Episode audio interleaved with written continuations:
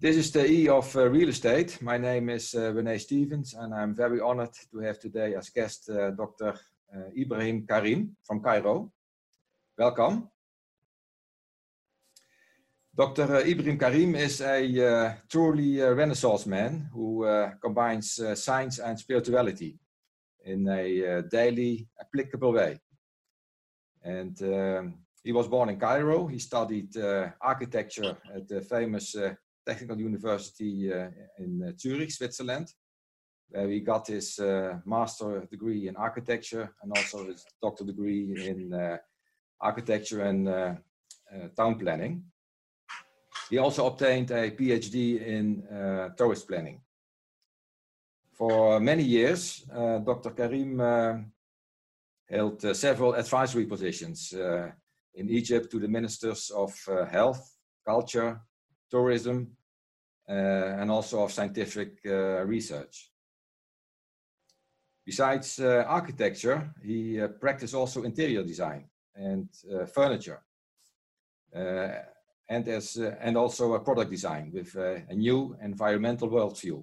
We will come into that later.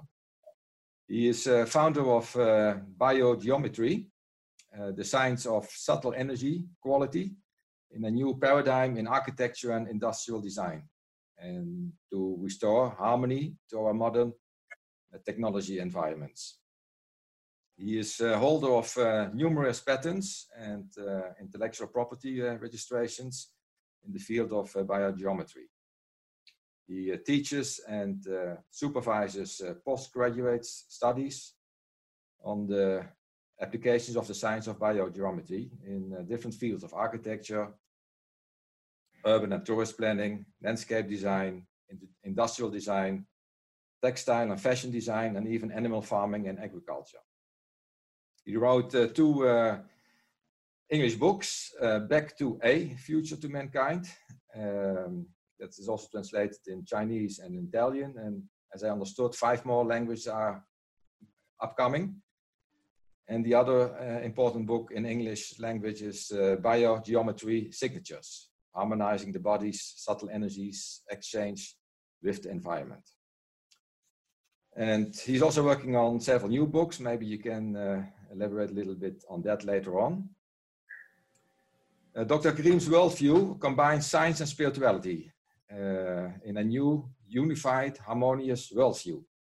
And that is based on a new multidimensional uh, physics of quality, actually a science that he developed himself.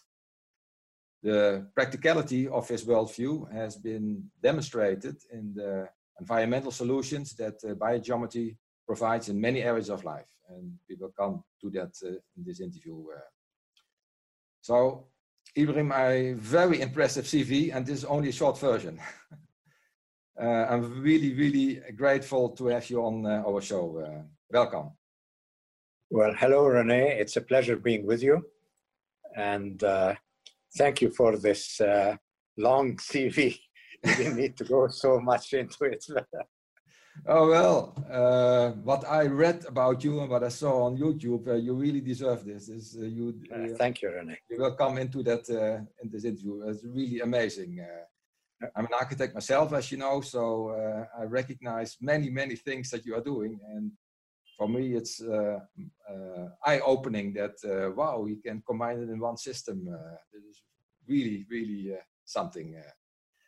it took you, as I understood, about 45 years to do this odyssey into uncharted territory of harmonizing and balancing resonance in environment and the humans, animals, and plants in it. And in this podcast, uh, I would like to focus on the application of biogeometry in the learn and work environment. So in universities uh, uh, as a resonance in action. And how can rethinking of a university campus have a positive impact on study outcomes and the user experience? Uh, and how can a learning environment, and in my definition, that uh, consists of three parts. So there's the physical part, so the buildings and the location and the, the rooms in the building uh, but also the digital part, so the digital work environment, the digital workplace, uh, and all the Wi-Fi and all the things that go with it. And last but not least, the social part. So also we human beings have an etheric field and influence each other and are influenced by the other two environment components. I read some amazing stuff uh, about your work. Uh, you are recognized and honored by several institutions uh, for your work in the environment. And uh, one of the most outstanding ones is your work in Switzerland, in Hemberg and um, Hirschberg, um, and they even uh, ch uh, choose you as the uh, the man of the year by the magazine. Oh yes, you found that. yeah, yeah, yeah. I found that, and um, and, and I and even uh, saw that they gave you a, a nickname, Strahleman, uh, in English, something yes. like uh, Radiation Man. yeah. so amazing. And the citizens of these two towns in Switzerland, they perceived your interventions as miracles. And the article called you for that uh, Karim from Wonderland uh, or from uh, yes. Miracle Land. I see you, you read uh, some of the articles as well. Oh yeah, all of them, all of them. yes. Uh, uh, those that I could find, I read. really amazing because it's a hot topic, 5G and, and specific, but electrosmog and electromagnetic radiation as a total area. I'm uh, wondering, uh, Karim, what got you into this field of uh, creating so-called miracles? Well, uh, let me start from the beginning. Mm -hmm. I will quote uh, in, in an English translation two lines from uh, one of the Sufi poets called Omar Khayyam. And those lines, I can sum them up in two lines. It says, the divine finger that writes and having writ, nor all thy piety, nor all thy wit, shall change a single word of it. Uh, now he is speaking about the divine finger, writing and drawing all the shapes in nature and everything that exists uh, and will exist. So I look at those lines and then I ask myself, uh, if we are living in a country that speaks only English, or let's say in Finland you're speaking only Finnish, and you couldn't speak the language of the country, mm. you'd be pretty useless in the society if you don't speak their language.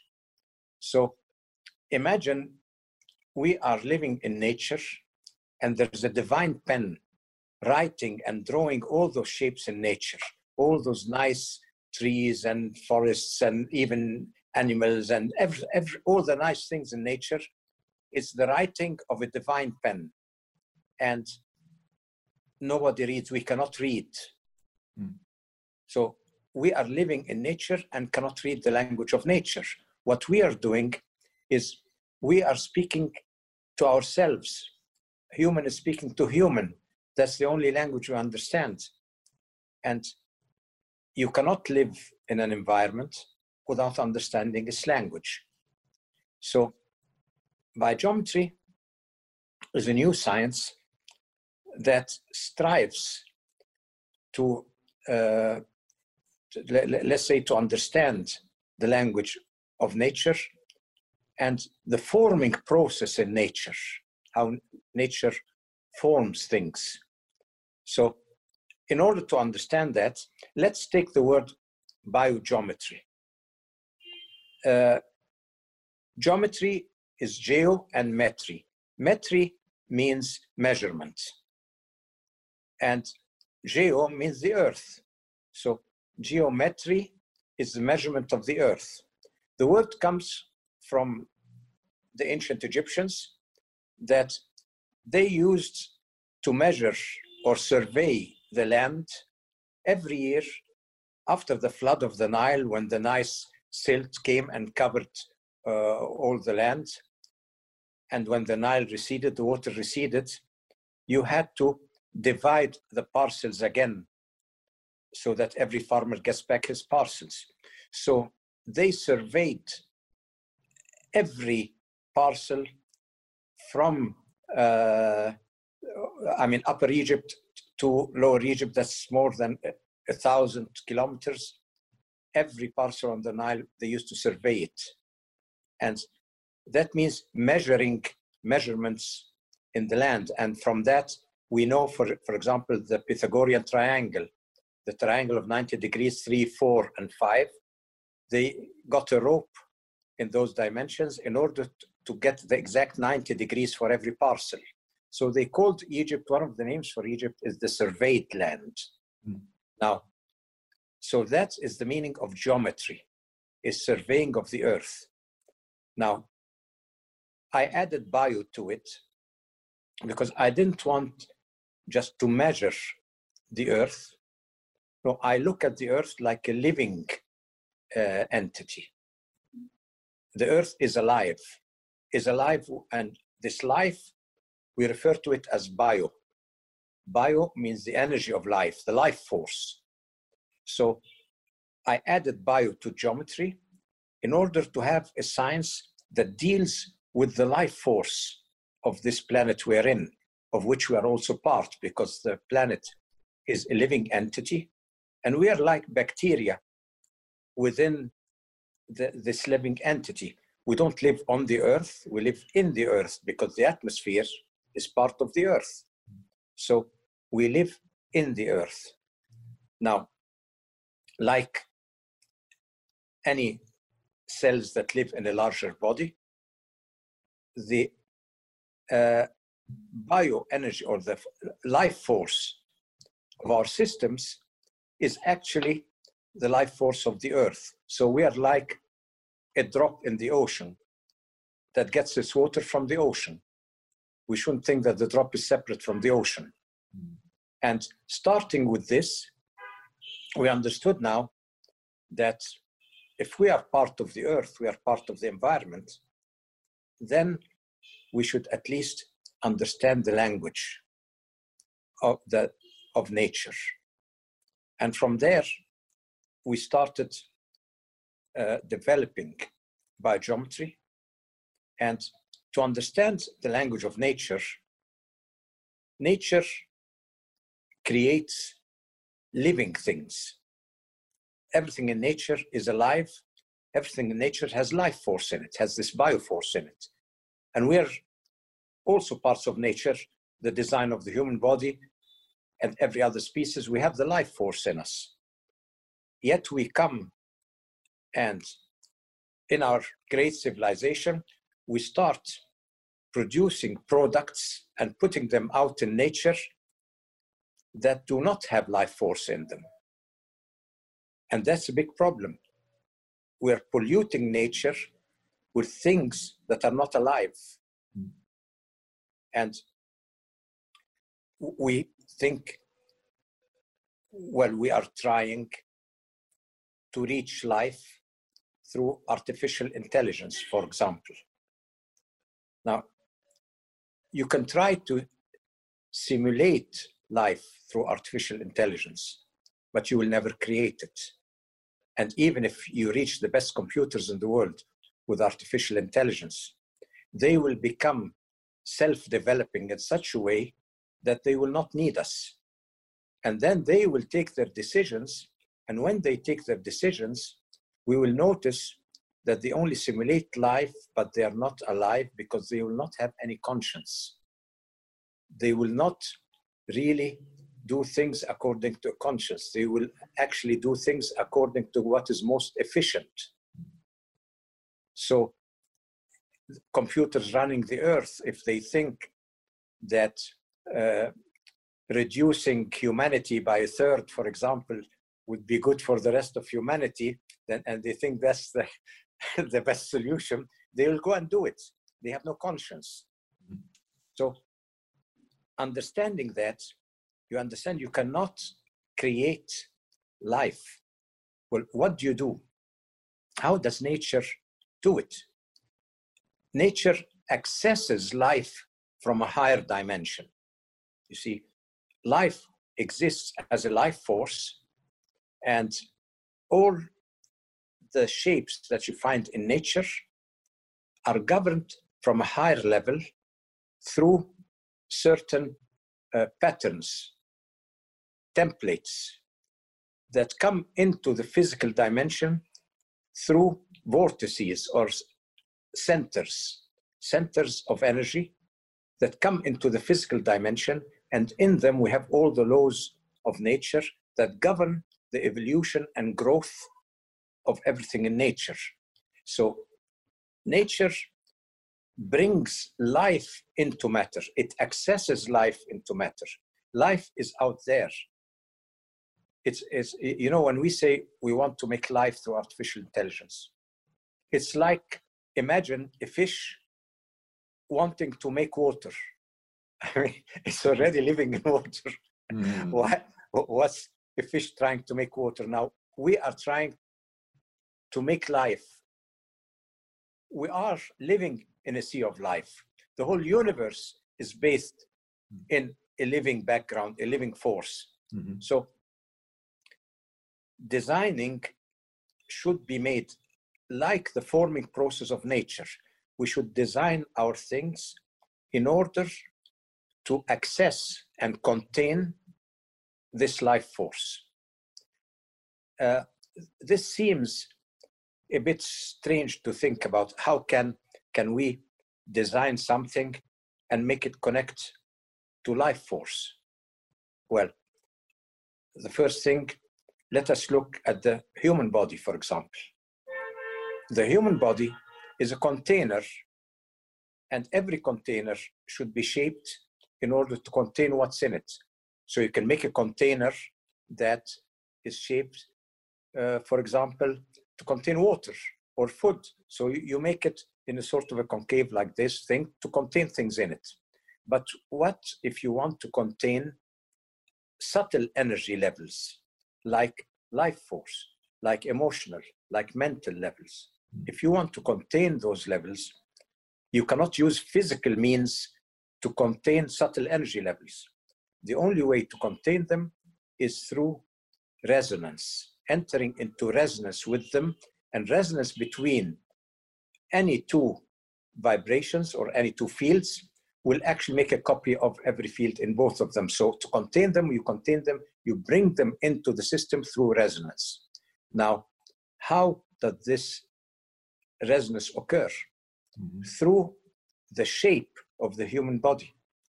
The human body is shaped in every detail in order to contain all the levels of all the functions it should uh, have.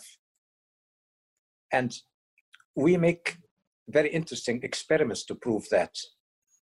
We bring a wooden statue, you know, the wooden artist statues. We bring a wooden statue like that, and we take the wooden statue and position the hands in different positions, and we can actually, on the statue that has a human shape, you can find the energy centers, you know, that we call the chakras. The chakras can be found on a statue, but then the question is if the statue displays chakras that we can measure, then it, it must have life force in it. How can a statue have life force? Hmm. It has life force through shape. Now, the, on the physical level, the statue will not move, will not grow, but it carries the whole life force that it can transmit to a human. And if we understand that, we will understand the secret behind many of the ancient statues that were designed in such a way to access the life force and transmit it. That is why ancient Egyptian statues, for example, have a stylized shape, because the stylized shapes, they are very near to the perfect templates from the archetypal level. So they get those templates and even if they try to put the pharaoh's features in it, they keep that within the minimum in order not to distort the stylized, uh, let's say, form of the statue. And those statues actually get the life force and transmit it to the community. So life force can be accessed even through dead matter or seemingly dead matter. Now, looking at that, so we want a science that brings life force into uh, whatever the human being produces. If we look at those ancient statues, we will find that they were placed on certain sacred power spots. And those sacred power spots has a sort of a vortex that connects the earth and higher dimensions. Now, if we go back to the beginning of humanity, we find that since the dawn of humanity, they looked at the animals, and the animals have a way of finding the sacred power spots. Pigeons, for example, they, they fly in a V shape formation, and on a sacred power spot, they start turning circles. And then after that, they continue in their V formation. So you know that now they're on a sacred power spot. Now, those power spots were strong energy power spots. The word sacred comes, it's humanity that looks at them that makes them sacred for humanity. Now, how do they make them sacred? They watch the animals interact with those power spots. Those sacred power spots have underground water streams crossing at certain angles that produce a stream coming out of the earth and the water in this stream stays fresh forever. It doesn't salinate with time. It stays fresh and it has healing properties in those spots. The crossing of angles actually produces a vortex. When two lines cross at, a, at, at their crossing point, they produce a vortex in this area, and then you have a sacred power spot. Now, in those sacred power spots, early humans, they were like animals. They used to go there like the animals did.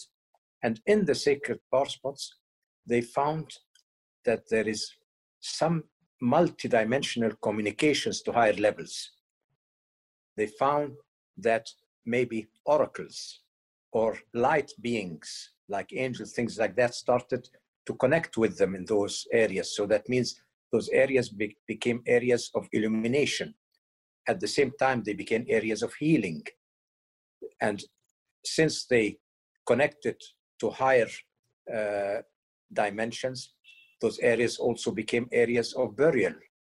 So, to the first humans, the sacred power spot became the most important factor in the whole history of humanity is the sacred power spot from the beginning because after that they used to uh, plan cities according to sacred power spots throughout history, sacred power spots played an important role in beliefs, in religions, and all that.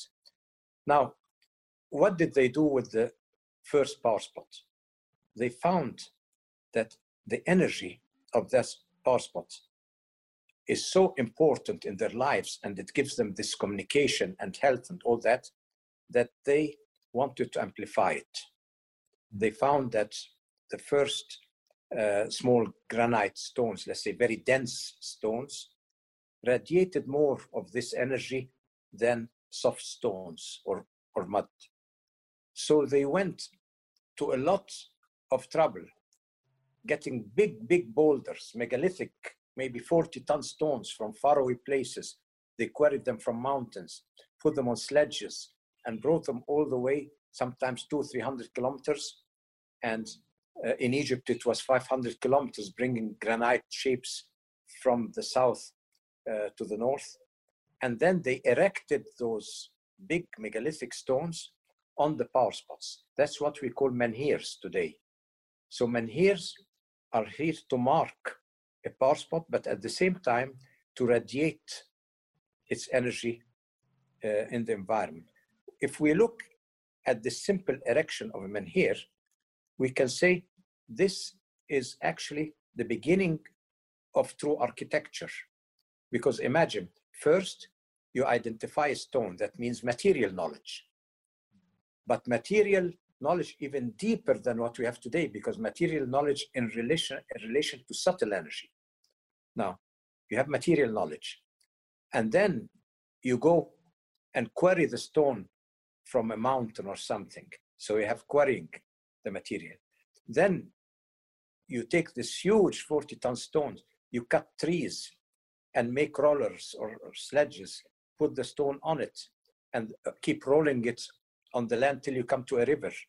You take the same trees, make a raft, and put it on the raft till you reach the nearest spot you're uh, area of the power spot.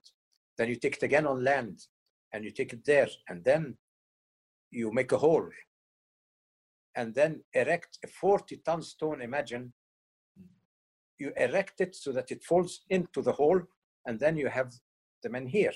So if you take all that, it is material knowledge, it's erection, it's knowledge. You can say this is really the beginning of architecture. Now, this concept developed later in ancient Egypt as the obelisk. Now, they found that by bringing certain dimensions and certain shapes, they could amplify the energy even more. But there's always the same thing. It had to be on a sacred power spot to radiate that energy. So when they built the archetypal statues that we spoke about earlier, they always placed them on such uh, spots that had this energy, this energy connecting the earth to the sky. That means the life force. So what the monuments became full of life force that they accessed. Now, a bit later, they built two of those megalithic stones and put one on it in the shape of an arc, you know, an archway.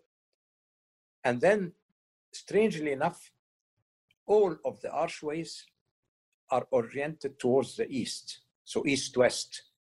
So I kept measuring this shape, what shape of an arc. If I turn it east-west, I found that in the east-west direction, it seems to radiate uh, along the direction all the way to the east horizon, all the way to the west horizon, opens a path of radiation. So when they put those stones on the sacred power spot, they radiated the energy of the power spot to reach the rising and the setting of the sun. That means they connected the sacred energy to the life cycle, you know, of the earth. Now this megalithic gate, later they covered it with mud to make it like a hill on it, which later became a pyramid.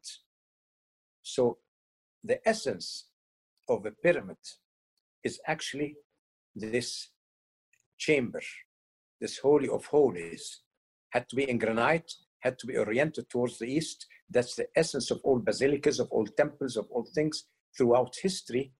It was actually this interaction with the sacred power spots. So I started thinking, okay, first of all, I need to understand uh, as a professor of architecture teaching the history of architecture, we keep teaching the material aspects, the style, you know, the Gothic style, the Romanesque style, and we keep teaching this aspect and the social aspects, the material aspects, and all that. But we don't have uh, an idea about why is this church or this temple placed in this spot. If we dig deeper beside the spot, maybe 10 meters deeper, we find traces of an ancient building, of an older civilization. We go another 10 meters, we find another building from an older civilization. So it seems through maybe five, 6,000 years of history, humanity was building always on the same spots, on the same spots. Okay, so now if we look at this ancient gate that we call dolmen, this has become the Holy of Holies. And actually, this relationship of the dolmen to the sacred power spots is the essence and the core of all sacred buildings. So when you look for uh, at the pyramids, people think, start discussing when was it built, how was it built. Okay, that's very interesting. When was it built? How was it built? But maybe the pyramid you see in front of you is the last stage mm. of humanity interacting with that spot for maybe 10,000 years earlier. That's why you find maybe in the rock bed under the pyramid, you find chambers that are carved in the rock. Maybe those chambers were done 10,000 years ago. We don't know. So the most important thing to know is the energy of the spot. That was the whole key in ancient civilizations is interacting with this multidimensional gateway that took you to other dimensions. So the human being here lived in connection with the higher dimensions so that all his actions and all his doings were full of life force. He connected to the life force. And this resonates with the body that has the chakras that also has those vortices in every chakra that connects to the life force. So the whole idea was bringing the full life force into whatever humanity did. So the buildings or the products of humanity, whatever it was, they were actually accessing life force. Now, in biogeometry, I thought now, how was this, I mean, what's, how was this energy achieved somehow, or how was this vortex achieved is through angles of underwater streams. But I also knew from other studies that angles of underwater streams can make areas that produce cancer and things like that. So it could be harmful areas. So underwater stream crossings could cause cancer or could cause a very healthy uh, connection to higher dimensions. So I thought, where was the key? So I thought the key was polarity and angles. And if the key here is polarity and angles, that comes right in our domains, yours and mine as architects, yes, you know. Yes, indeed. It, it, comes right in our lab. So I said here there must be a geometrical language that has to do with this. Now, first, I used some ancient sciences, I put them together to make a physics of quality that I could use to measure the quality of sacred power spots. So I studied Pythagorean harmonics, you know, harmonics of string harmonics, and I studied uh, different forms of scientific forms of dowsing that you used certain wavelengths of dowsing or wavelengths on strings. And then I combined universal harmonics with this dowsing. And in universal harmonics, I extended, imagine a musical instrument where every string is in resonance with one double or half its size. Imagine if I take this musical instrument and I extend it from one side to zero and from the other side to infinity. That means everything in existence it become one harmonic unity, will become connected in quality. So a science of quality can actually connect with everything in existence. So now I started using this science of quality to understand what are the qualities of the energy in sacred power spots. When I was able to determine that, I started developing a geometrical language that would reproduce the same quality as sacred power spots. Now I started developing the geometrical language. Once I got it, that I could reproduce that energy through angles and shapes. Because you know, you know that when light goes through a prism, mm-hmm. it uh, refracts in angles, and every angle is a color. So in a prism, you see the relationship between angles and qualities. So actually, uh, angles are the components of shape. So you can say that shapes are frozen qualities anyhow. So shapes in nature are qualities. If they are connected to the sacred energy, they become living qualities. Mm-hmm. So in, in the example of the prism, uh, you say uh, the, has different uh, qualities. Uh, actually, this, yes. the, the, colors have different qualities, and uh, as we know, colors have uh, different uh, wavelength. So in that yes, way, you every can wavelength, every wavelength breaks down in a different angle. Mm-hmm. Indeed. And when it breaks down in a different angle, now our brain when it sees the angles and the frequencies, it transforms the angles in the visual center in the brain into colors. And then you see the colors. So the colors are the brain's reaction to the angles. So actually, we could say that uh, that every shape is radiating all kinds of colors, but it's on a since it's not like sound. Sound has many octaves. Colors is only one octaves. So shape radiates colors, but on other octaves that we don't see. Mm-hmm. But now, since we managed to find the language of shape that reproduces the energy of sacred power spots, then we can actually use shapes to amplify that energy. We can use shapes to store that energy or to radiate that energy. So now, sacred energy quality becomes usable as we use energy in a quantitative way. So imagine now you can store qualities, you can radiate qualities, you can use them.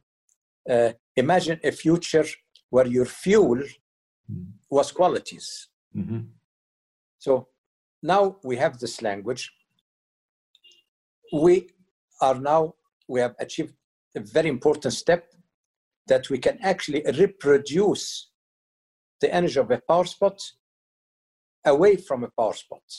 So we become free because let's say I want to build a house. Not every house, like a temple, uh, I can choose a power spot to build it upon. Mm-hmm. But now with the biogeometry language, I can create my own power spot. If I design a chair, I create the chair has its own vortex, it's connected. So in a way, biogeometry is a language that produces shapes that access the life force. So now we are imitating the language of nature. We're creating living forces.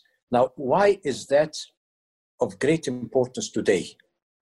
Now, elect, electrosmog coming from the radiation that we have, you know, electromagnetic radiation of uh, is filling the whole atmosphere because we're in the age of information.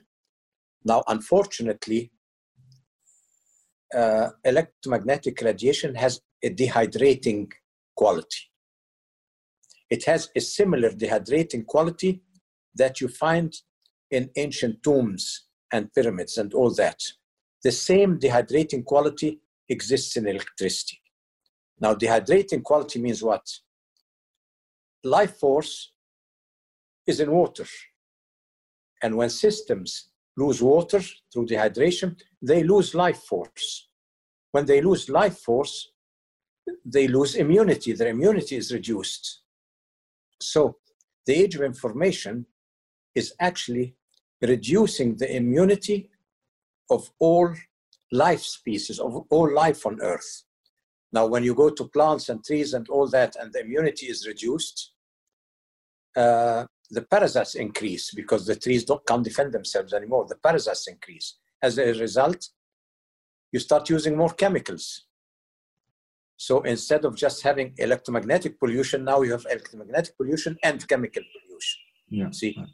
So now we have to restore the life force, the lost life force in our civilization. Otherwise, with the increase of electromagnetic radiation, we have a hidden time bomb in the age of information that one day you, you, immune systems of life will collapse and the whole civilization is finished and maybe a new species, new humanity start in the future. But we are in real danger of, because we do not want to address the problems of electromagnetic radiation. That yeah, when I when I may uh, interrupt you uh, for yes, please do uh, for a second. Uh, you could say that um, it is like the boiling frog syndrome. So um, yes. most of us are not aware that that the water is uh, warming up uh, to a yes. degree that they cannot handle it anymore. And when we figure that out, it's too late. So luckily, Yeah, uh, like you uh, are, are making us aware that uh, that not only this is going on, but also that there is a solution for it. Yes, and not only that, if we look at electromagnetic radiation, it's not only dehydrating life systems, it is actually contributing to global warming. Because when if any wave moves, any motion like that produces heat. You know, motion, motion is heat. Like in a microwave, you heat your hmm. water in a microwave. So why are not are we not aware that all those electromagnetic waves in the atmosphere are actually contributing to heat. So we do not want to see that hmm. our civilization is contributing to global warming and going from fossil fuels to electricity is not solving anything. No, no. Unless we have a science like biogeometry, Mm. we are actually making things worse. Mm. So if you're sitting in a car and you're sitting on a stack of batteries, with time, you will feel the difference in your health. Mm. Or if you're in a city that everything is run elec- ele- electrically. I mean, every day today we have 100 new inventions. We keep increasing all kinds of electromagnetic radiation on Earth. Now already 5G is causing problems. So we should, we cannot stop that. And since we cannot stop it, we have a science like biogeometry that can actually take the energy, the harmonizing energy from higher dimension, the life force, and actually put it into electromagnetic radiation, putting it into the atmosphere. So at the end, you have a healing energy in the atmosphere. You have electromagnetic radiation like it carries pictures, sounds, and all that. Why not make it carry a healing spiritual energy full of life force Mhm. that actually our age of information would be increasing the life force of the earth instead of depleting it. Yeah. And that is what biogeometry is doing. It wants to bring back the life force into all designs of humanity, into all its products. So, in this way, we are actually following the principles of the forming process in nature. So, we become part of nature, the human being, and all what he is doing becomes in harmony with the nature he is living in. Mhm. And all what I'm saying now seems uh, you could think that it's, I'm not just philosophizing or saying things like that. From the first day we started biogeometry, maybe over, now it's about 47, 48 years ago. From the first day, we were providing solutions to problems that cannot be solved otherwise. When we did the electrosmog problems in Switzerland. When I went to Hemberg, the government asked me to solve the problem because the people were demonstrating and they wanted to dynamite the towers, the mobile towers. So I asked them first, uh, do you have a solution in mainstream science?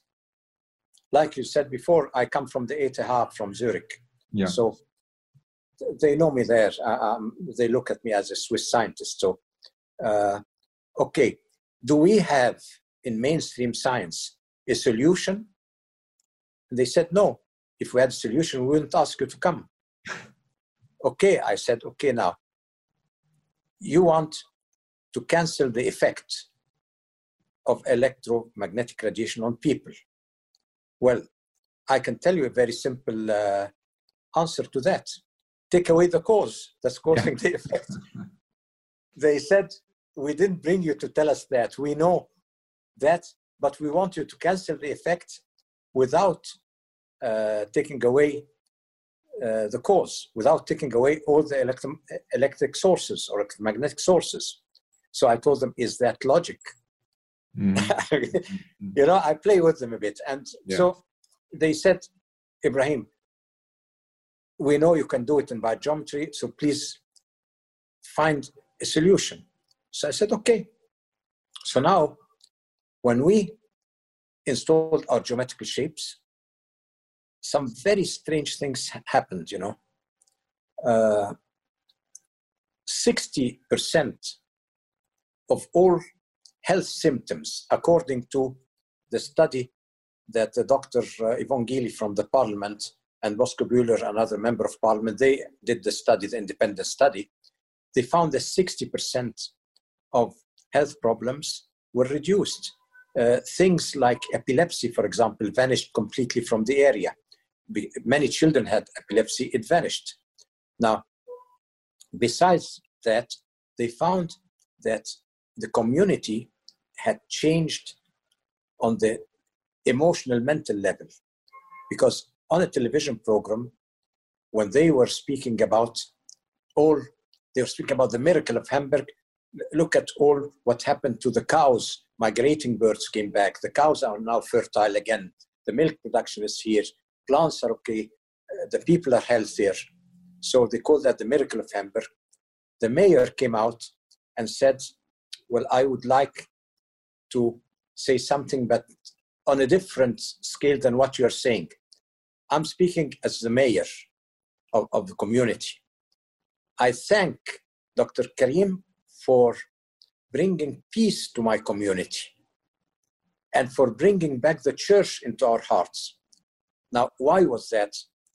Because when they did the first questionnaire, people sometimes said things uh, that were not in the questionnaire. Like, for example, I am not enjoying life.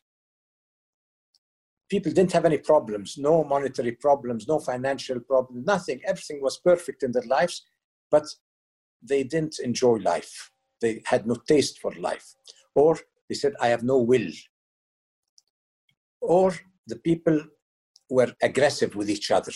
You know, your dog go, goes into the neighbor's garden, there's a fight. They, they're aggressive. People in the streets were very aggressive with each other even in the homes, couples were fighting all the time. And so there was a lot of aggression going around. Now, with biogeometry, all of a sudden, everything calmed down, and they found people walking in the street smiling at each other. Uh, the aggression had left the people. And when they came 10 days later and asked the same question to the people, they were astonished because the person would say, Now I'm enjoying life. So they tell him, Are you crazy? Last week you said mm. you, didn't enjoy it. He said, No, but now I'm enjoying it. How come now? He says like that. After Ibrahim came, now I'm enjoying life. And they noticed that all the people in those areas started calling me always by my first name. You know, in Switzerland, we always use family names. They use Dr. Karim or Mr. Karim. We always use family names in Europe. But those people there, they got so close to me that they are always referring me Ibrahim and laughing and joking and things like that. So the mayor, he looked at the people in the community and he found it very strange. Why are those people so happy, yeah. uh, peaceful, enjoying things? And that's what he said on TV. Something had changed.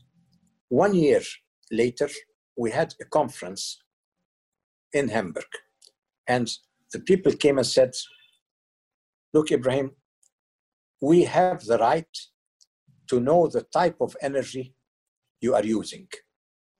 So I said, Well, I explained everything. So they said, Yes, you explained everything like an engineer, very scientific, very good. But there's something more that you didn't explain. Are you afraid that uh, somebody would say he's using some kind of spiritual energy or things like that? why don't you tell us the truth? What kind of energy quality are you using? Because we know it is spiritual, because everything changed here. We live in a different dimensions. So tell us, it's our right to know. When you use energy with us, it's our right to know. So I told them, yes, I explained to them this is the energy of sacred power spots and all that. And so they understood biogeometry. And actually, the people of Hemberg, when I was asked to make the second area in Hirschberg, because in Hemberg we placed all the geometrical shapes, we placed them on uh, facing the mobile towers. And uh, the shapes we used, they're shapes, you know, shapes like this, like I have in the screen, like this, uh-huh. shapes like this that emit energy. So they were emitting energy towards the towers. So they wanted to make a solution for all of Switzerland, a total country solution. But they said if we go in every place and put the ships pointing to the towers, uh, maybe people will understand or will say that mobile energy is harmful mm. and Ibrahim is correcting it. Yeah, yeah, yeah. So can you please find another way of doing it? Because if we make a total country project, uh, don't use the towers. So I said, okay, I'm this energy, instead of using hundreds of shapes, in the towers it was easier for me to carry this quality on the emanation of the mobile uh, tower so I can hmm. use less shapes. Yeah, yeah. Otherwise, use have to carrier wave. Uh... As, as a carrier thing. Yeah. So they told me, find another carrier thing. I told them, okay, I can use the energy of the earth. The earth itself can carry those waves. So we went in Hirschberg, and there's a central hill like that called Hirschberg, and then the whole valley of Appenzell. It goes, it's a radius of 10 kilometers uh, all around with mountains at the end. So we went to the central spots and got the 12 big shapes like that, put them in plastic tubes, and put the plastic tubes in the ground. We filled them with water first to, to get the energy of life in there. And we buried them in the ground. We buried the 12 of them in the ground in this central spot. Mm. And it actually harmonized the whole valley from inside the earth. And that was the pilot project for the total Swiss solution.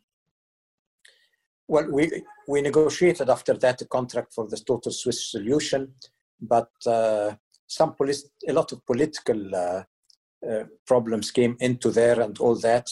And I had at that time, I left for Canada. Uh, I ma- migrated to Canada. And so we didn't complete uh, the total Swiss solution, but we had the prototype for it uh, was done.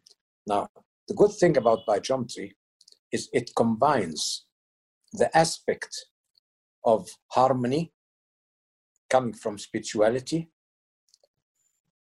into the aspect of practicality. So, you know, when you speak about science, science is practical. You have to practical applications. Spirituality is not practical. So, to make both one, spirituality becomes practical, science accesses life force. So both of them meet, and there is no bridging science and spirituality because they're already one. Okay. And that this kind of science is the science of universal harmonics that the ancients used uh, in their great civilizations. And so we we now have, after uh, giving this long introduction, we now have a design language that we can actually uh, use in all fields of life. I mean, until today, for the past 20 years, I've been supervising uh, postgraduate works uh, in many universities where we have all the laboratories doing our research and that.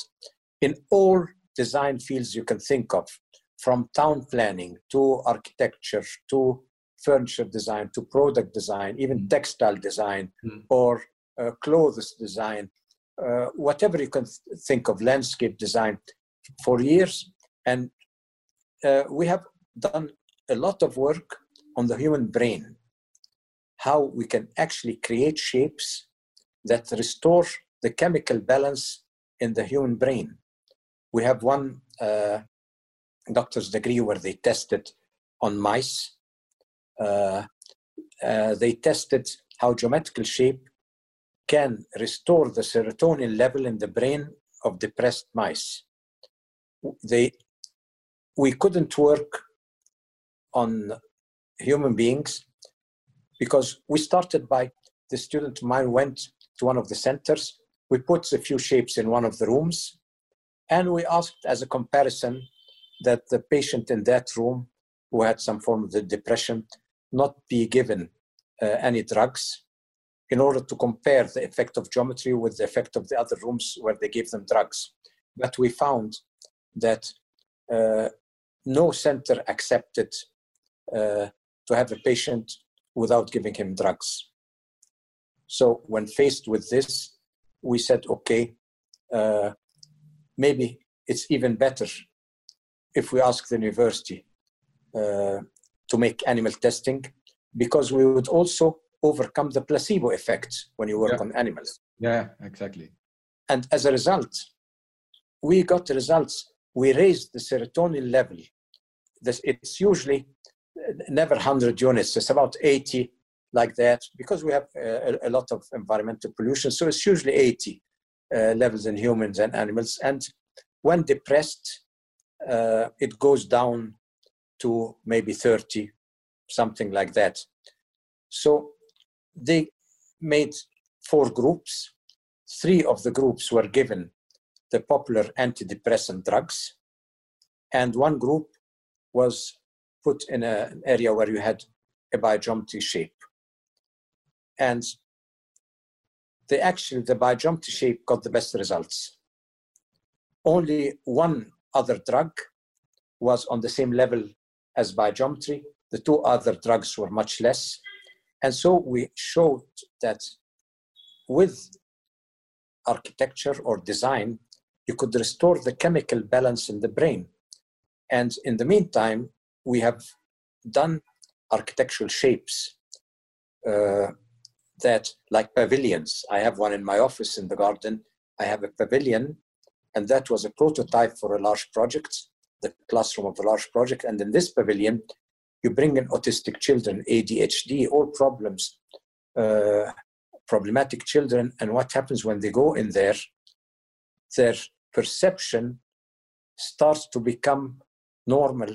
The pressure goes away, and they start becoming normal like people. And their parents would sit there and cry when they see the child changing his action and perception, or hyperactive child sitting and enjoying playing and drawing and doing things like that. And so we have shown that you can use architecture actually to change the or to restore the well balance of the chemicals in the brain. We have carpets that do that. We have all kinds of designs. We have chairs, uh, trays, and all kinds of things. Now, all our products have the same criteria since they bring in the life force, access it, and put it in whatever you use it, and the human being interacts with it. He gets the life force, and this will give you an idea about how humanity can change all its products into living products, not dead products. Yeah, yeah. That, and this is very, yeah. yeah, that's one of the main goals of biogeometry. For example, people are not aware today when they move an ancient statue or an obelisk from a sacred spot and put it somewhere else because it's a nice place, or they move a temple uh, because they want to take it away from the water of the Nile. They are taking something that is full of life force and putting it on a dead spot, and it becomes dead. It was alive for 5,000 years, and all of a sudden, because of our stupidity, it becomes a dead uh, uh, material building. So, biogeometry is a vocation. It's a very important thing to save our humanity and give it a future, uh, while at the same time, when you work in biogeometry, it becomes a process of initiation. Because you know, any person who works in connecting the material to the spiritual, this form of work transforms the person doing it. So it becomes a form of initiation. And oh, so we as an architect, we have a very responsible job. Uh, yes, but you know what? In ancient times, the architects knew that their job was sacred. They knew that when they built an ancient church or a temple, they they didn't let a worker uh, touch the stones unless he was purified and did certain purification rituals before he touched the stone. You know, for example, in uh, in Spain, Antonio Gaudi, he went into fasting before he built the the church because he felt he wasn't prepared. He had to purify himself to build it. So architects in ancient times uh, knew that architectural achievements were sort of uh, talismans of uh, initiation, where the ruler or the pharaoh, when he built a city, it was his act of initiation. When he built a pyramid, it was his act of initiation. But the way to do it was always connecting to the sacred power spot, connecting to life force. When you build a city, you have four or five or ten sacred power spots. You go on those sacred power spots and put your important buildings on them, and then you connect the sacred power spots with the main avenues. So now you have this sacred energy flowing in your whole city, and from the main avenues you go to the you use the earth radiation to spread it in the city. So the whole city becomes connected to the life force and becomes prosperous, becomes a Yeah, prosperous city. That uh, brings me to some uh, uh, famous um, uh, quotes from uh, uh, architects, um, like the most, the most, because you you give it a total uh, different meaning and and uh, a more holistic approach, like from uh, Bauhaus, uh, form follows function. Yes, Oh, that is, uh, yeah, that sounds very uh, logical. Uh, uh, when you look at it, of course, it should uh, uh, fit for the purpose uh, it is built, uh, but, it is only a snapshot in time. Uh, but you know, function. The word function, function. here. So yeah, I, the I word call it function can can have many meanings. exactly, exactly. And so uh, I um, often play with the words and I say, uh, actually, it's not form follows function, it is function melts form. So that it uh, stays adaptive to uh, changing processes in, uh, in those buildings. And um, Frank Lloyd Wright, he, um, uh, also the famous architect, he, uh, he called it once uh, form and function should be one, uh, joined in a spiritual union. So that comes close to what you say. you see, the word spiritual union here gives a new dimension to function. exactly. So function is multi-dimensional. Exactly, exactly. And and, and maybe uh, uh, Winston Churchill, with his famous quote, uh, he said, "First we build our uh, uh, buildings, and thereafter they uh, first we shape our buildings, and thereafter they shape us." Uh, yes. So um, so all of them they had the feeling that form uh, has a, an important role, uh, not only uh, containing the function or making the function uh, uh, possible, but there's a, a much bigger spiritual dimension, uh, meaning to it. As I read somewhere that your quote, and you elaborate that already very, very eloquent, that energy and shape create function. Yes, because if a you little bit more shape energy, you know, if you shape energy, you create function. Uh, like if you have, uh, you want to cook, you bring uh, a pot, put it on the fire. The fire takes the shape of the pot, so the heat can actually cook the food.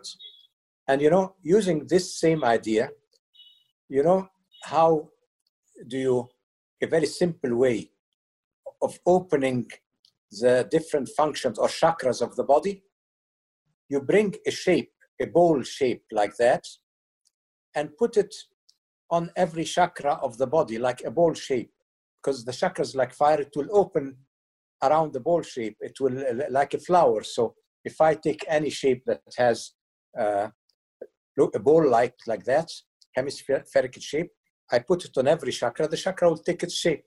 So and then automatically the chakra will open before because Mm. the energy you shape energy you create function so this is a very easy way i take a, a, a teacup when i'm sitting and i put it on my head put it here and say this is the lazy egyptian way of opening the chakra you know?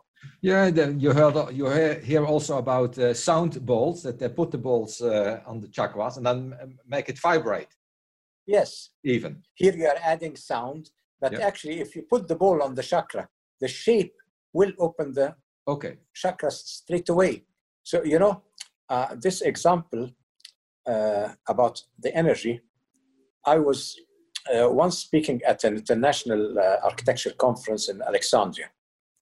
And I told them the problem of our modern architecture today, what we were missing. I told them, look, if you look at every great architecture in the world, actually the culture is different, but the process is always perfect, it's complete. So the process produces good architecture. I told them, imagine the process to be like a machine that makes sausage, you know. Mm. I tell them the process is like that. So you have one uh, disk in it. For example, this is the disk of material. This is the disk of function. This is the disk of social aspect. So you have all the different disks in the sausage machine. One of the disks is subtle energy of the earth. This is also one of the disks. Now, you put whatever kind of meat you put here, you get the perfect sausage here because all the disks in there. I tell them, well, what happened is the boy cleaning the machine, while he opened it to clean it, the disk of energy of the earth fell out. He didn't notice it, it fell under the table, so he cleaned the machine and closed it. And then we came in our modern times and used that machine, not knowing that a disk fell out. Mm. And we keep putting sausage on one side or meat on one side, sausage comes out on the other side, and the sausage is never perfect. We think it's perfect, but it's ne- never perfect because it's missing one of the uh, li- li- little discs in there.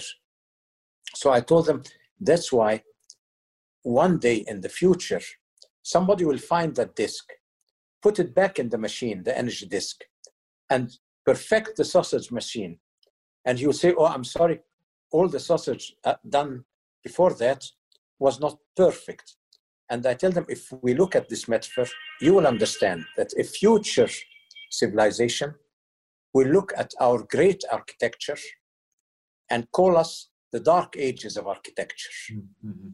We can do fantastic things, fantastic stuff, fantastic architecture, but without the life force, Mm. we are in the dark age of architecture because every bird species knows how to make its nest in a way that the nests uh, sort of amplifies the life force. And every species, a snail does that. Every natural species n- knows how to build its home to amplify and protect its energy and correct it, except humans. We make our homes today, they're full of electromagnetic radiation, radioactivity, and all things like that. We have a couple of doctor's degrees where we use biogeometry to uh, cancel or reduce the effect of the radioactivity of building materials. Because people are not aware that in their homes there's radioactivity. Granite gives radioactivity, some textiles, uh, I mean, give radioactivity. Uh, on the walls, you have paint. Some paints give radioactive uh, material. Some, all kinds of ceramics sometimes give radioactivity. And we're not aware that we could be living in a radioactive environment and we think that we're safe. So it's not just electromagnetic radiation. So we have two papers uh, that have been published in peer scientific magazines in the United States. One of them about electromagnetic radiation, the other one is about this weak radioactivity of building materials. And so biogeometry, I find that it is important that humanity does not lose its connection to the higher forces of life and the higher dimensions. Otherwise, humanity will lose itself. Yeah, actually, it has two uh, dimensions. Uh, the, the most important is that we as human beings should make personally that connection and not depending on uh, external things, whatever they are. Uh, on the other hand, um, you prove that external things can help us to come in the right state and maybe uh, uh, that it takes some more time, but in the end, we, we also reach that state. Uh, but you know, yeah. when you say we human beings should connect, the ancients didn't think that connecting uh, in a practical way through doing work and objects and all that uh, was one thing, and that personal connectivity through prayers and things like that was a different thing. Mm. No, they looked at both as one. You had one. Your actions, the way every activity you did was a connection. So it combined both things into one. Okay, that brings me to your uh, uh, remark in the beginning that you said we are not living on the earth, we are living in the earth. In it, yes. And so we are part of it. So that uh, uh something similar could, uh, um, metaphor we could use that uh, a human body with all its cells, we are, we are these cells, actually, we humans but there's yes. a bigger form around us. So, so, we think we are just that one cell, uh, now two cells are communicating with each other, but actually there's a much bigger thing going on. That well, also, I, will give you, I'll give you another example that many people are not aware of. We live from the energy of the sun.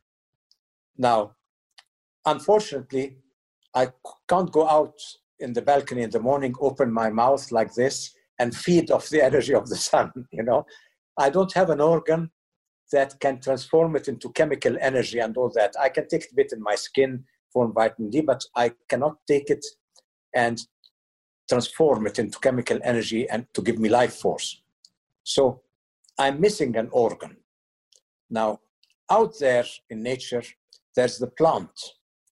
The plant is my missing organ. It is out there. It takes that energy, transforms it into chemical energy, and then I eat it or the animals eat it, and we get the life force from the sun, we get it in our system. So actually, the plant out there is one of my organs, mm. but it's situated outside my body. Mm-hmm. So I should look at it like that. I have organs in my body, and I have organs outside my body. Mm-hmm. So I am one. If I separate my body from the plants, I die. Yeah. Yeah. So you should look at it like that. Uh, in my lectures, I like to say, I don't like to say uh, how we interact with the environment. I always say we should reach a level where I say, I am the environment. Mm-hmm. That is the reality. We are part of this, we are one with it. You see, like you said, in the body, an immune cell cannot speak of itself as if it's a separate entity, forgetting that it's living inside me, you know. Mm-hmm. And now let, us look at something uh, about our actions. If we're, since we're speaking about cells, on my hand here, there are so many little bacteria, thousands and thousands in every square inch, that it's like a community doing work. One takes care of the, this part of the skin, one takes care of that, it's a whole nation working on every square centimeter in my hand. Now, if they start stop working and start uh, doing their own thing, their politics or whatever it is, I will find that my skin starts itching or something is happening in the skin. So what do I do if my skin itches? I scratch. Now, when I scratch, a scratch, I kill about 2,000 of those bacteria. Mm-hmm.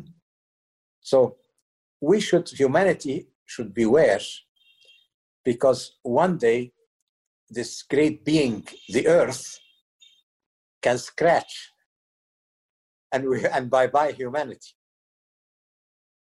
You see? Yeah, yeah, yeah, yeah.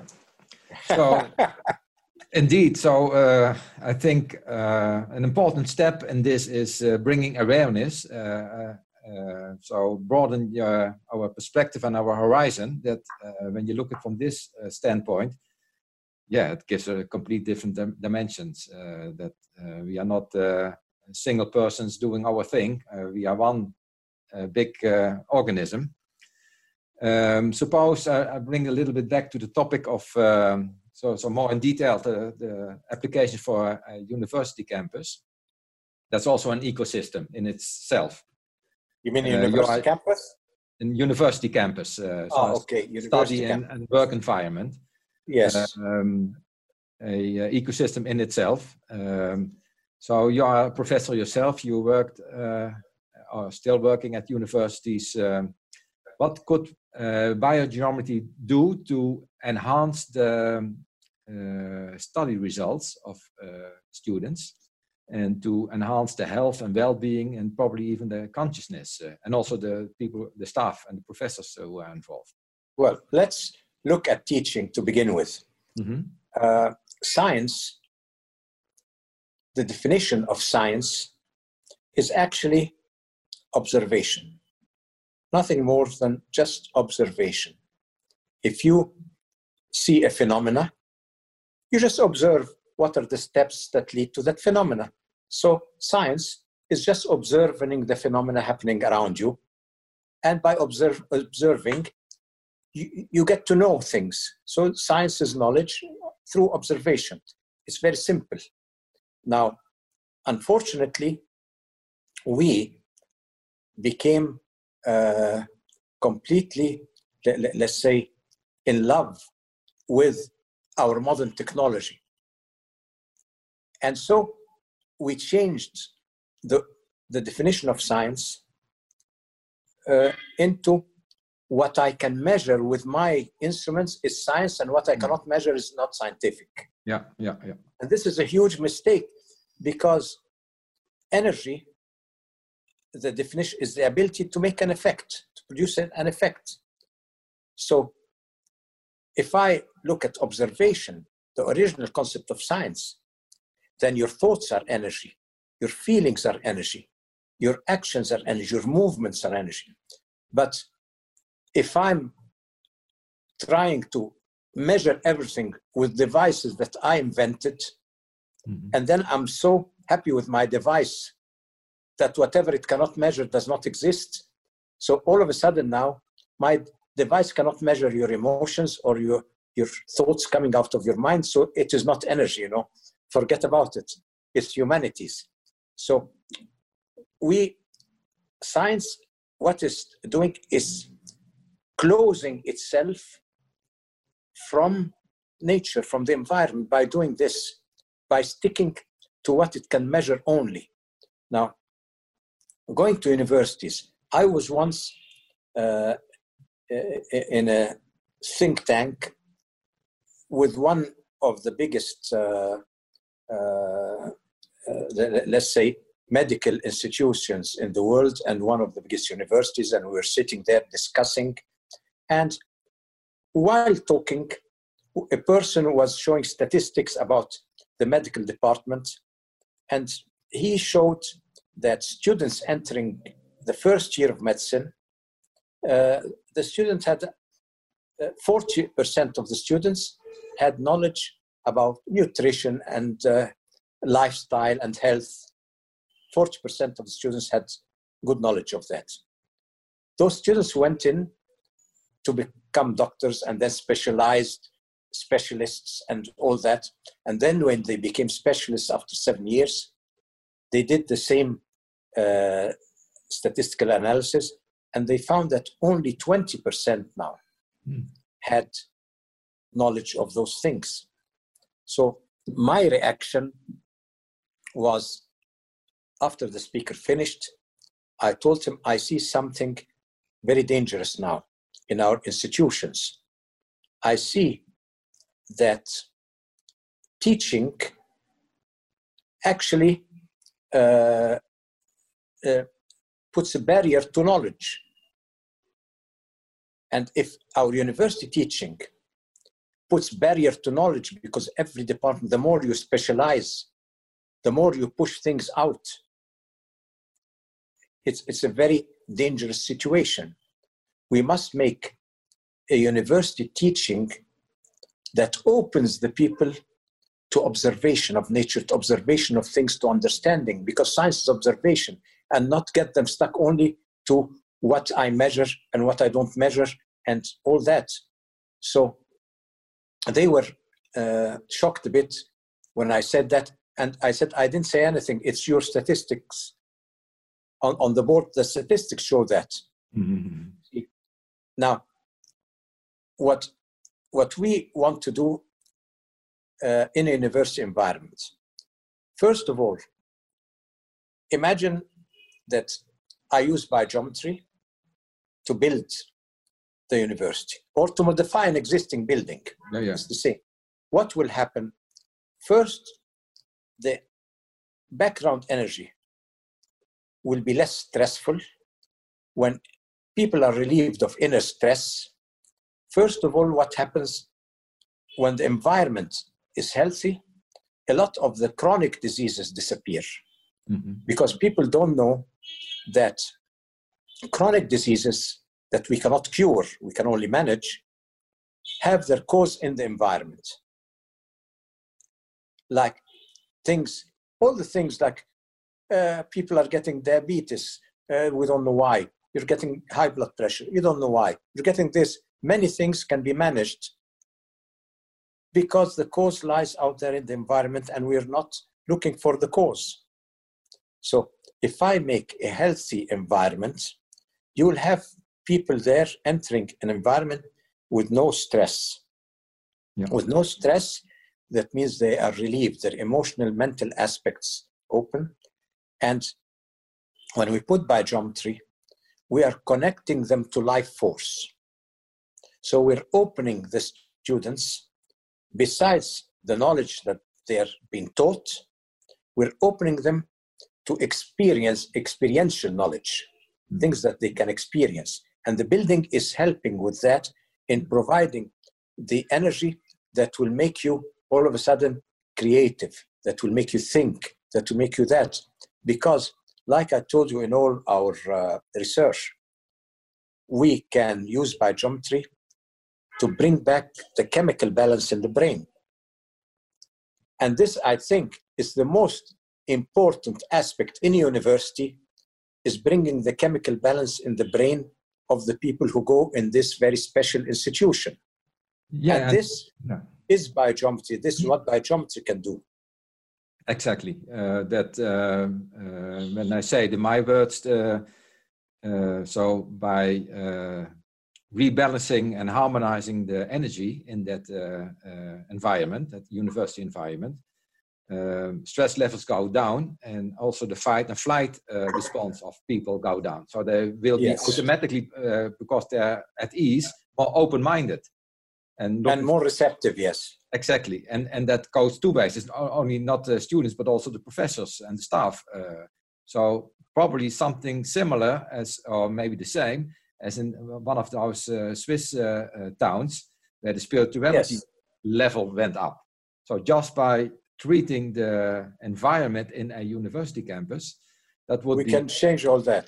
that would you be know, a great uh, experiment, I think, uh, when we could find. Yes, you know, in every a- university is like a big company, you know, and you will always find when the energy is a bit stressful, you will find that the interpersonal relationships of the staff together, of Yes. the students together, and all that, you will always have uh, problems uh, between students, problems between staff, and all that. And if by using biogeometry, we can reduce those problems. We can reduce sick leaves, for example. We can Yeah. reduce those things. I think that universities will become uh, utopias for the future. Yeah, yeah, I uh, I agree with that. So uh, I'm playing with the thought to uh, start a, a pilot project for this. Uh, uh, uh, I'm uh, connect, con, uh, contacting some university in the UK to do that.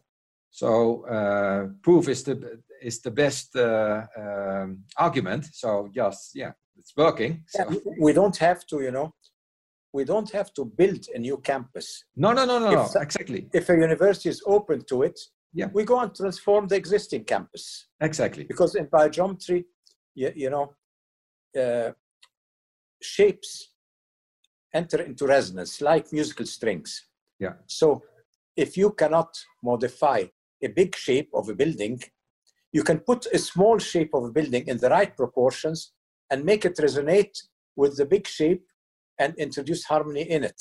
Exactly. So biogeometry, we have many, many possibilities of doing such things. Yeah. And I think your idea of uh, uh, doing something with the university would be uh, really uh, opening a path to the future.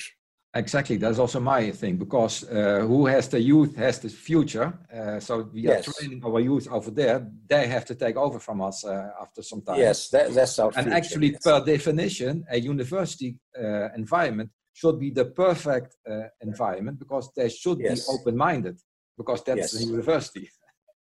You see, it is uh, it's very simple. Uh, when you approach a university, you can make a, a research project. For Mhm. example, we say we are going to make a pilot project for three months, Exactly.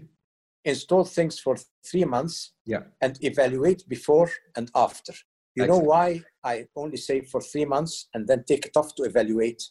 Because people usually, when everything becomes better, sometimes we take it for granted. Yes. Yes. Yes. Yes. You know, when you feel better, you never think that there's a reason you feel better. You take it for granted. Yeah. So uh, they will only feel the uh, what Biogeometry did for them when after three months This you con- go and take away Yes. the shapes. Yeah. And all of a sudden, I've noticed that when I did uh, especially projects in hospitals, I take the things away and they comment, How come you take the things away? You know, now all the people are feeling bad again and all that. I told so, you know, so it's good to put the solution Yeah. and say, This is a pilot project. Yes. Then you take it away, see what happens. And Yeah. then if they want a permanent solution, that's the second step exactly. this is the right way to convince people Yeah. of what uh, biogeometry can do. Exactly, and and that will give, uh, I think, uh, yeah, a huge example for other universities. Uh, probably you have the same experience with hospitals. Uh, so when they uh, experience a difference, yeah, Yes. no well, I have the experience of with human beings in like places like Hirschberg and uh, Mhm. Hemberg. Of course, I have done many, many projects in the Middle East, but with governments. Uh, and these projects uh, are high security projects I cannot speak about. But w- we've had lots of experiences uh, with companies who had uh, uh, staff problems between the, the staff, and we worked on it.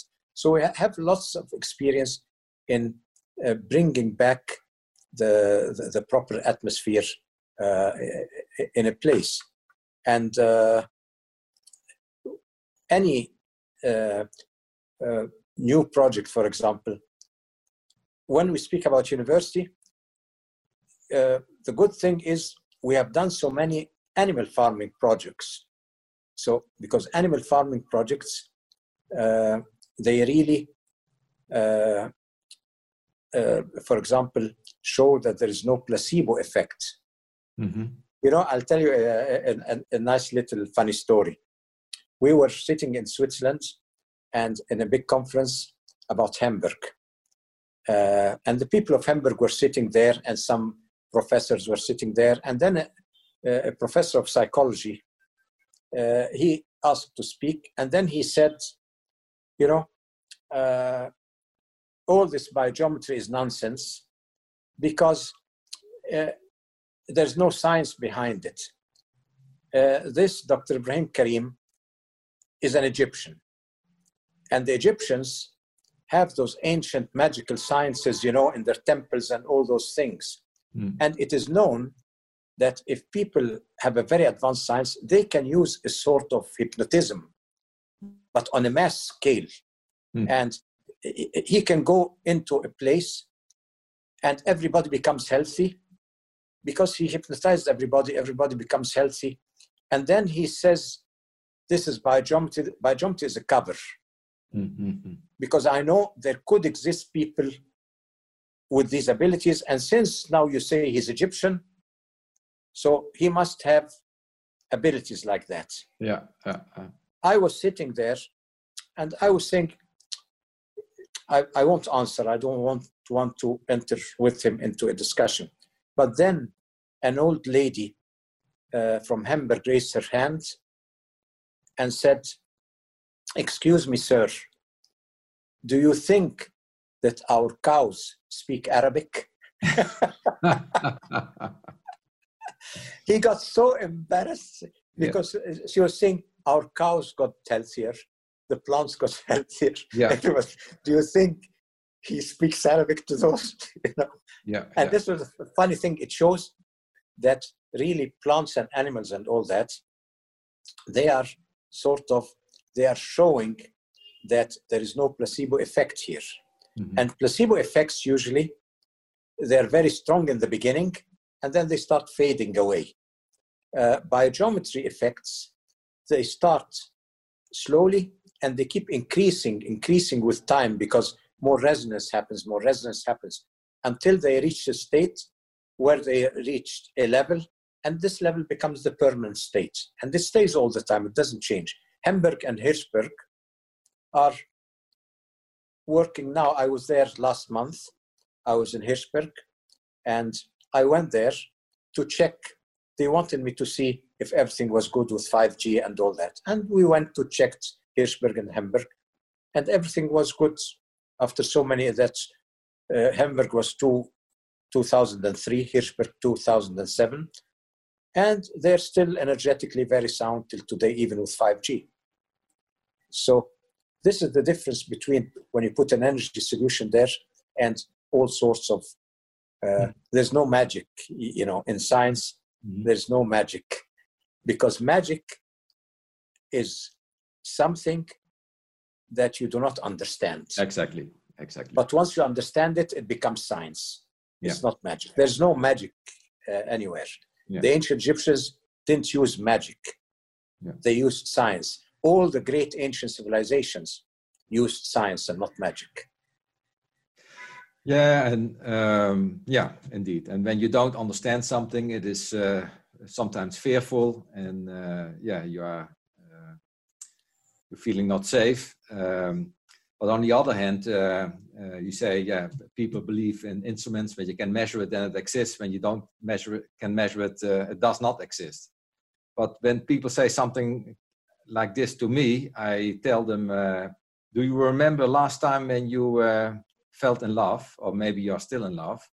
When that happened, did you go to a doctor and ask the doctor, please do a test because I'm not sure if I'm in love? I'm not sure if I'm in love, yes. Nobody does that. So there are fields uh, that that we dare to trust our feelings and uh, and that uh, uh, those things that are not measurable uh, and but actually, you know, a lot of important decisions are made just on that feeling. Uh, even wars are. Science, proper science, should be able to address all those things and measure them. Mm-hmm. But we have to be open minded. First, I should understand that when you are in love, something is happening. Mm-hmm. And anything that produces an effect is energy. So love is energy. So why don't I extend the borders of my science mm-hmm. to embrace all types of energy? Yes. This would take us into a science of the future. And yeah. the physics of quality in biogeometry does exactly that. Mm-hmm. Yeah, it would also be very, uh, uh, I think, interesting when uh, we do such a uh, pilot project in a university that some of uh, their own faculties get involved in the testing, uh, actually let them of course, yes. Uh, we, we can make every faculty uh, use according to its way of thinking, according to its possibilities. They can come into the project and we can have a multidisciplinary Exactly. Uh, That's what I'm pointing. Uh, assessment. Yes, this yeah. would be very interesting. Yeah, yes. yeah. When there are engineers and uh, uh, uh and uh, psychology and medical, whatever they have, everybody can assess his own way. Yes. Exactly, and they can test it in their own environment, and um, yeah, let's see what what what happens with the awareness after that. I I interviewed. Um, a, uh, a former professor in uh, London uh, from the London University in September, and um, he said something. Yeah, then there is he did a lot of testing in, in his career. He is in, into dowsing and radionics. He was the former chairman of the Radionic Association in the UK. And uh, he said, yeah, we did a lot of testing, but there were colleagues, and it was everything was properly done, scientifically proven, gold standard method. Everything was uh, okay, uh, and they uh, they didn't want to believe it. They just put it aside. Uh, so you have to be open-minded. Uh. you know the, the the the good thing about biogeometry is I don't ask people to believe. I just ask, do you have a problem? Bring it. If I solve it, ask me what biogeometry is all about. Mm-hmm. If I don't solve it, just tell me go home. You know, this is it. But yeah. biogeometry is here for practical solutions. Mm-hmm. And imagine when we are speaking about all those things we're speaking about, but we have the ability to show it straight away with results.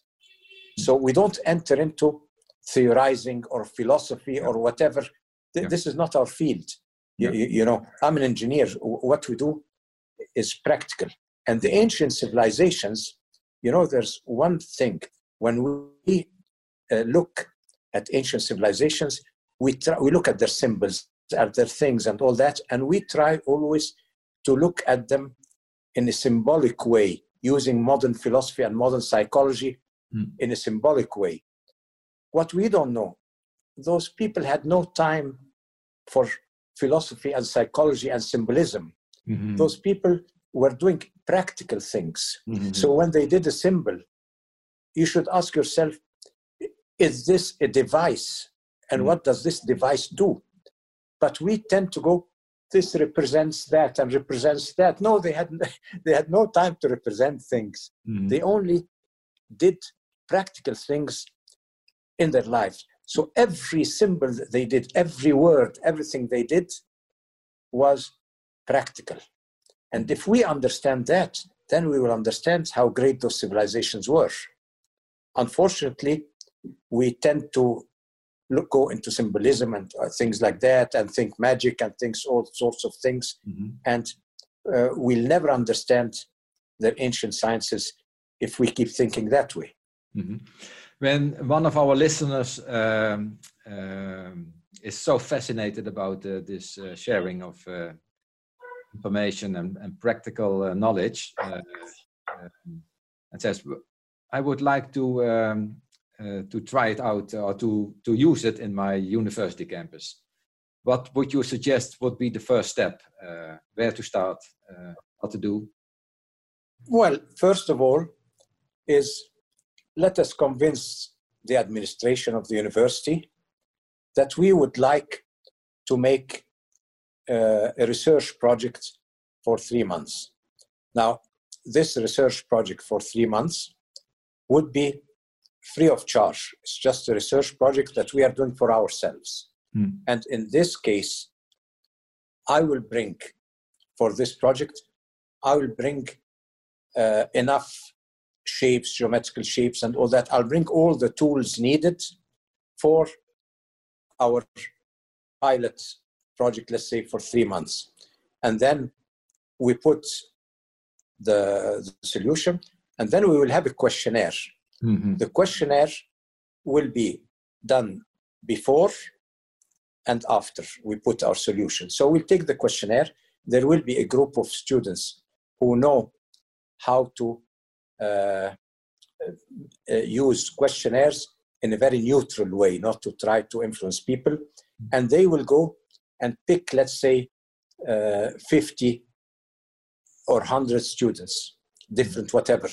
And they ask them in the question, fill in the questionnaire about everything, about their health, about their way of thinking, about everything, their happiness, their aggression, their feeling, everything. And then we will have also questionnaires for some of the professors observing what's happening. Mm-hmm. And they will have questionnaires with all the problems. Then we do our work. And after three months, we go and they will do the same questionnaire again, observing, showing the difference. Now, if they see that we have really made a difference in that university, then we can sit, make a conference, sit, explain what we did, and talk, and then think of how to apply a total solution to the university where they will pay our fees. The yeah. first solution will be uh, a simplified solution so, so, that it doesn't cost us a lot. Yeah. Maybe we decide to take part of the university or something. Yeah. We'll design the product according to the size and all that. We'll design it, but I'm ready to bring my team and sort of make a pilot project with the university. Uh, and we'll see what happens afterwards because it will be a very good uh, assessment. I mean, here in my universities uh, in Egypt, and I also did with the university in Vienna and all that, I did lots of master's and doctor's degrees, but we didn't do the buildings of the university. Exactly. That's I what, mean, yeah. Yes, the status of biogeometry, we have a very good academical status mm-hmm. with many universities now for 20 years, but we didn't do the buildings. We, we just did the research projects. Yeah. Maybe it's time we go and do the building of university to show uh, what we can do towards the future uh, of, of the people. Exactly, and I, I would ex, uh, expand it a little bit that not only the buildings in the in the way of uh, physical environment, but also the digital and the social yes. part. Uh, yes, of course, yes. And so the whole uh, set, the whole ecosystem, um, yeah, that would be really, uh, really something. And uh, thank you for your offer. I, um, I'm sure we are going to do this uh, in near future. Because you, you know, Rene, you it's like you caught me, you put me in a corner, because you when you speak about universities, we're speaking about, about the future of the world. Exactly. These are our children that will lead into the future and even if we do just one university, not more, yeah. this university will be like a light beacon that with time will pull the others behind it. Actually, so uh, it's a very good idea what you are indeed, saying. And, and, and those students are, are not average uh, uh, human beings. Uh, they, they will uh, come on very uh, influential posts in, in yes. later life. So and they, you know, here, you would university would not be building just uh, people who know a lot about a certain specialization. Yes. No, they will build people who actually uh, are more human. Mm. Because mm. we are going to change the way they think. Mm. This the problem uh, of specialized studies is with time you specialize more and more and more mm-hmm. so you start think i know everything about some very little aspect mm-hmm. and then you have a huge ego mm-hmm. but in a very limited field and you don't see anything outside it mm-hmm. but when you open those people to a much bigger dimension. What happens is they will feel more human. Yeah. Even their egos will get smaller. They'll feel more human. They will feel that now they, they interact with others with pleasure you know this yeah. interaction with people this peaceful interaction this happy interaction not closed by uh, a scientific ego that puts them yeah. uh, uh, in a certain pedestal. Yeah yeah actually i uh, i um, the way i see it is more that uh, we don't uh, uh, uh, put something, take something away. We just bring things back into harmony.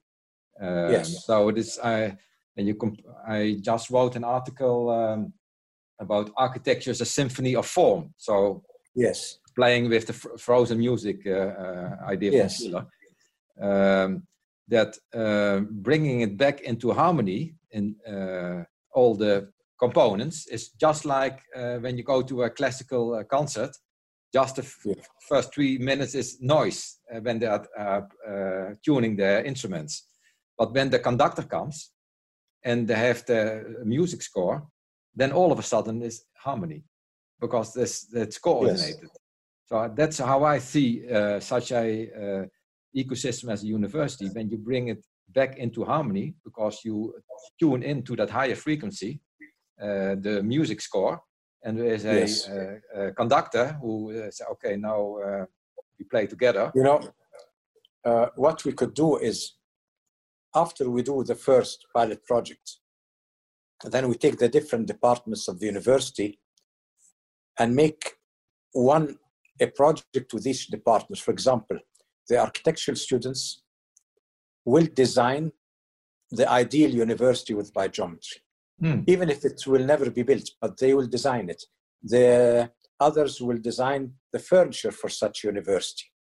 The others will design, compose the music for such university, like we have uh, the musical compositions, like the Sirius Odyssey that we have uh, that, that energizing that, that creates a lot of balance and all that. Mm-hmm. So every department will have like a side project creating a biogeometry environment through its specialty so that they at least even if they don't build this future university but at least they design mm-hmm. a utopian idea university even if it's kept in textbooks mm-hmm. at least they've done it mm-hmm. and it will always be in the universal mind mm-hmm.